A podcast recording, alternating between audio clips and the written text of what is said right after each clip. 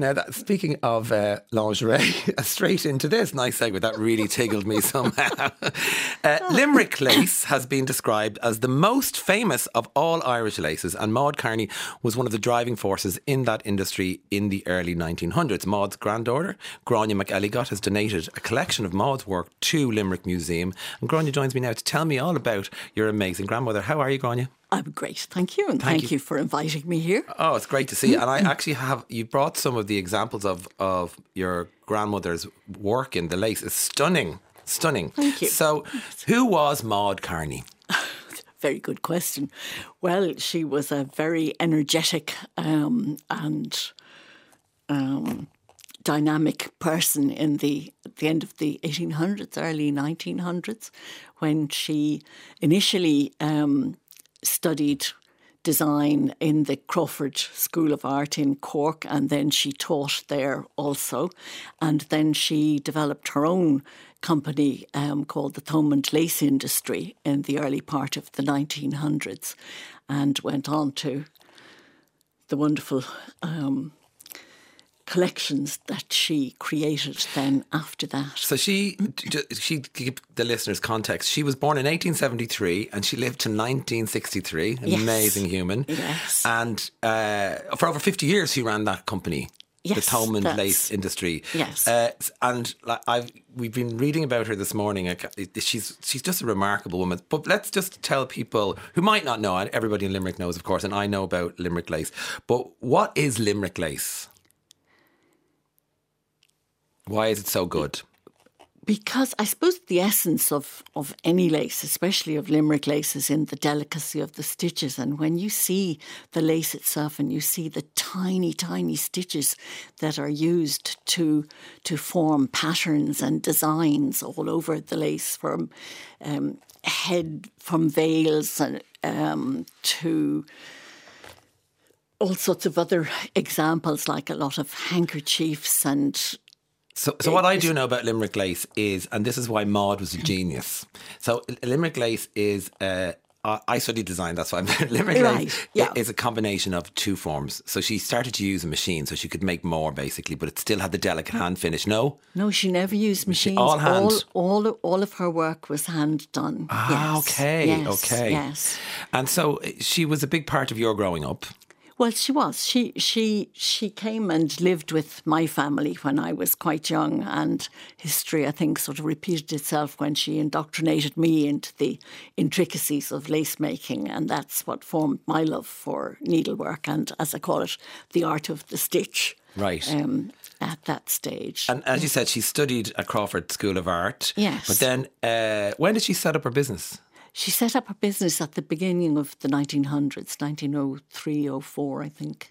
And when you think of that, like, in, extraordinary. It's ex- it is extraordinary, Absolutely. isn't it? I mean, we, we, shouldn't just gloss over that. So she, she, she lived in Thomond Gate. Well, she, when she married, she went and lived in Thomond Gate, and they had a beautiful house there on the banks of the River Shannon. And um, she used to bring in um, lace makers to whom she trained to a very high standard of, of needlework. They used to work on large trestle tables in her home there in, in Thomond Gate. And also then she had outworkers whom she provided uh, with the the net and the, the needles um, and the thread to make the lace to her patterns because she drew, hand drew all her own patterns, of which there's a very extensive collection now in Limerick Museum.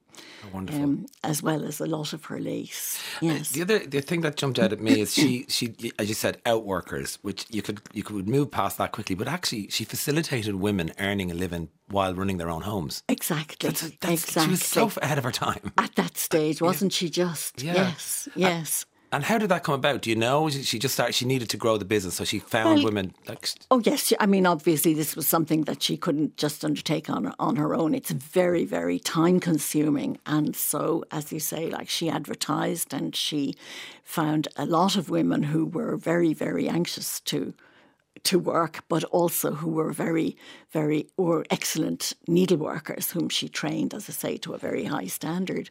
And so they produced all the net, uh, all the lace rather, that she then exported both to Europe and to the United States. So, and she also she, she trained them. She taught She them. to- trained them. Yeah, She- yes. actually hands-on trained the hands-on wow, wow. Yes, yes. Which she trained in the Crawford um, Gallery in Cork in lace making. And, but then they offered her a job when she graduated. Is that correct? She, Well, she worked. Yes, when she graduated, she worked there for a short number of years. Um, so she was kind of a she's a master lace maker. She's probably Oh, one of the world's best. Yes. absolutely, absolutely. And so at the at the peak of the business, when she's exporting all over the world, she had how many employees? She had anything maybe 50, 60. I Wow. don't know that we know the exact number, but in or about that number working for her. Wow. Yes. And so she's making this lace. She's exporting. Yes. She's like she's she, she, all over the world. So she went to market and promote the lace. She she marketed it, it herself throughout, as I say, through, in Europe and in the United States, long before there were any state grants, um, you know, to go about doing something like this. So she was a formidable, wonderful, wonderful, very adventurous woman um, to to set out on that path. Uh, I've, I've, I've, there's loads, there's so much in this human. She's incredible, as are you. But uh, how long does it take to teach somebody to make lace? Can you tell me that? I, no, you can't put a time on anything to do with stitching. I think is is it's a lifelong, um, it's absolutely yes, yes. And some people pick up the tricks of the trade and you know the, the the methods with which to work faster than others. Some are more dexterous than others. So it just depends. So I'm from a family. My grandmother was a crochet, Yes. and my mother's a dressmaker. So I, I, yeah, and some people are better with pattern, and some people are better with cutting, and some people are Yes, yes. So, yes. But uh, your Maud was particularly this a master of lace, and she really understood the business. So off she goes around the world to market Yes. the business. So th- we're talking in. She stumbled.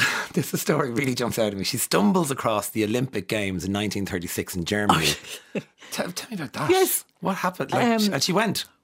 Oh, well, she, yes, yes, she did, and I, I gather it was it was quite an extraordinary experience for her. I, I don't know all that much about that past part of her history. I'm afraid. Yeah, but your Um, family still but- have brochures. Oh, we still have yes. From I the still Olympics. I still have brochures from the Olympics in Yes, 1936, yes, before the Second World War. Yes, Your yes. grandmother was at the Olympics. It's That's just right. mind blowing. So um, she starts making money. She's doing well, and then she buys property. So she starts flipping property. Like she, She's- she, yes. she really is a maverick in many ways, wasn't she? Absolutely, absolutely. She she bought properties for her her four daughters and her her son, who sadly um, was deceased in his in his mid twenties. Um, but she bought properties all basically around Dún Laoghaire, which is where she went to live when she when they moved from Limerick. They moved to Dublin. They moved to a lovely house called Largo House in Rathmines, which is still in existence um, there.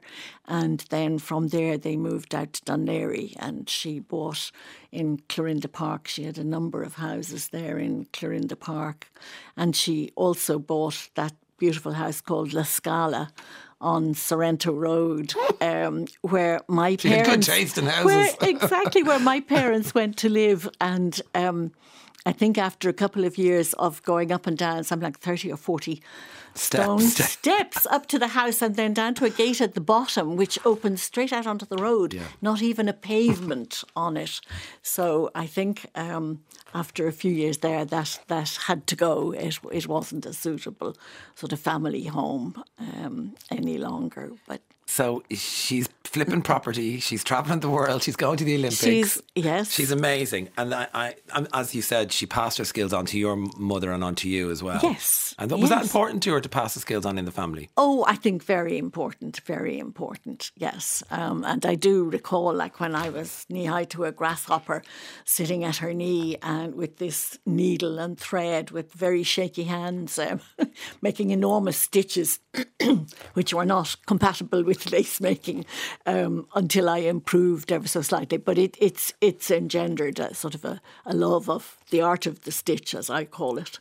And Um, what? So you you can you're a lace maker now as well. No, no, no, No, no, no. no. I'm a textile artist. Oh, okay. And I make, um, using the quilt as a medium, I make art for wall spaces. Oh, beautiful. Yes, Yes, yes, as yeah. opposed to, um, and I work with silk, which is really gorgeous. So when she taught you to to stitch for lace, you didn't you didn't bite. You didn't. I well no, it was I, one of the main reasons I suppose was because it was um, you know the results took to to produce a tiny piece of lace took hours upon hours, whereas um, I was more interested, I suppose, in wonderful colour and design and pattern and that. So I took a slight. Um, a, a slight turn. A slight turn, exactly. Yes, and you're a quilt maker. Yes. And a textile artist, really, as you said yes. there. But um, before we, uh, I'm looking at some of your work here. Before we talk about this, uh, I'm looking at a picture of uh, a woman in one of a 1920s sports car, and it's your yes, it's, it's your my grandmother, grandmother. and she had a like women. There probably wasn't very few cars in Limerick. Never and mind women. Very few women drivers. Yes, and she yes. got herself a sports car. Tell me about yes. that. Yes. Well, other than what you see there before you, um, which is the, the that wonderful, wonderful Saxon sports car, um, which she drove for, for quite a number of years. Um, um, I'm afraid I don't know too much about the background of, of this particular car.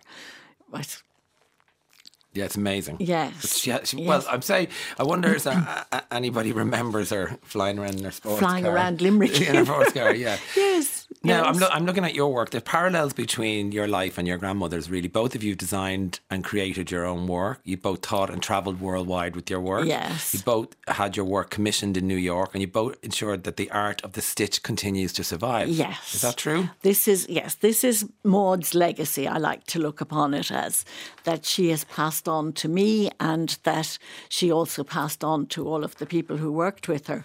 And I like to think that that legacy I have been passing on also, albeit in quite a different direction, um, or slightly different direction, um, through the art of the quilt as well.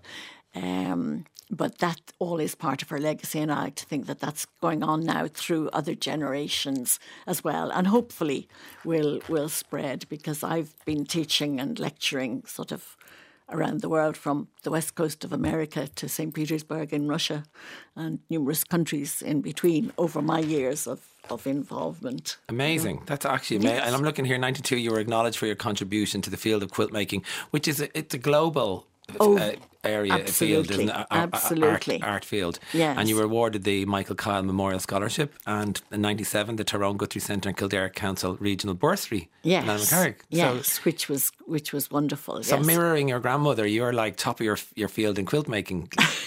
and your work is beautiful. Well, I'm looking at it here. Thank you. Thank you. Yes, Yeah, it's really stunning. Yes, I've I've certainly enjoyed that aspect of it very much. Yes. Lovely text here. Hi, Brendan. It's wonderful to hear the artistic accomplishments of women celebrated on the airwaves. I hadn't heard of Limerick Lace before your segment this morning, uh, nor of the formidable Maud Kearney, Susan and Malahide. That's lovely to hear, That's wonderful. Yeah. Yes. So yes. tell me, uh, just tell me now So- about the collection you donated. Well, my mother inherited this wonderful collection of, of hand drawn patterns and and They're lace. I'm looking at them, from yeah. my my grandmother in two beautiful small hessian covered suitcases, which Maud used to carry with her when she travelled around. She used to go to Belgium to buy her hexagonal lace um, and her her um, muslin very fine muslin cloth and the, the threads that she used for for lace making. And um, Yeah, I'm looking at it's called The Art of the Stitch, The Enduring Legacy of Maud Kearney. Yes. And it's to mark the 150th anniversary of her birth. Yes, she was born 150 years ago um, this year. And I inherited these wonderful suitcases, as I say, from my mother. And I always wanted them to go back to Limerick, to the city of their birth, basically, and where they I felt where they belonged. But because there wasn't up until relatively recently, there wasn't um, a museum in Limerick where they where I could donate them to. Um, I sort of have kept them for the past fifty plus years, and. Um, and then just this year, it being the 150th Wonderful. anniversary of her birth, I thought was very appropriate to donate it to the now Limerick Museum. Um, and there's hundreds of pieces. There are hundreds of pieces of beautiful hand drawn, hand drawn patterns and wonderful pieces of, of lace as well. And so the exhibition opened there just a few weeks ago wonderful. in Limerick Museum, and it's going on until the end of January. So I'm hoping that a lot of people will go to have a look at it because I think it's a very special exhibition. I think, and I could be corrected in this, but I think that it's possibly one of the largest privately held collections of Limerick lace, certainly in the country. And so it was with great pleasure that I was able to hand it over on behalf of my family. I love it. You said there's two lovely pairs of elbow to cuff lace oh, pieces. Oh, so absolutely. forearm pieces. How stunning. Literally, yes. And so from they, the cuff to the elbow. From oh. the cuff to the elbow. Oh, yes, elegant. There are two beautiful pairs of those. There are wedding veils. These are all on exhibition in in in Limerick, um, as well as all sorts of smaller pieces like beautiful collars, rounded collars, V-shaped collars um, jabots for men. Um, What's a jabot? Oh, a jabot is like a little bow tie oh. with a with a small piece down. Oh, I'd love a jabot. Below it. Je t'aime mon jabot. I love the sound of that. I never heard of a jabot.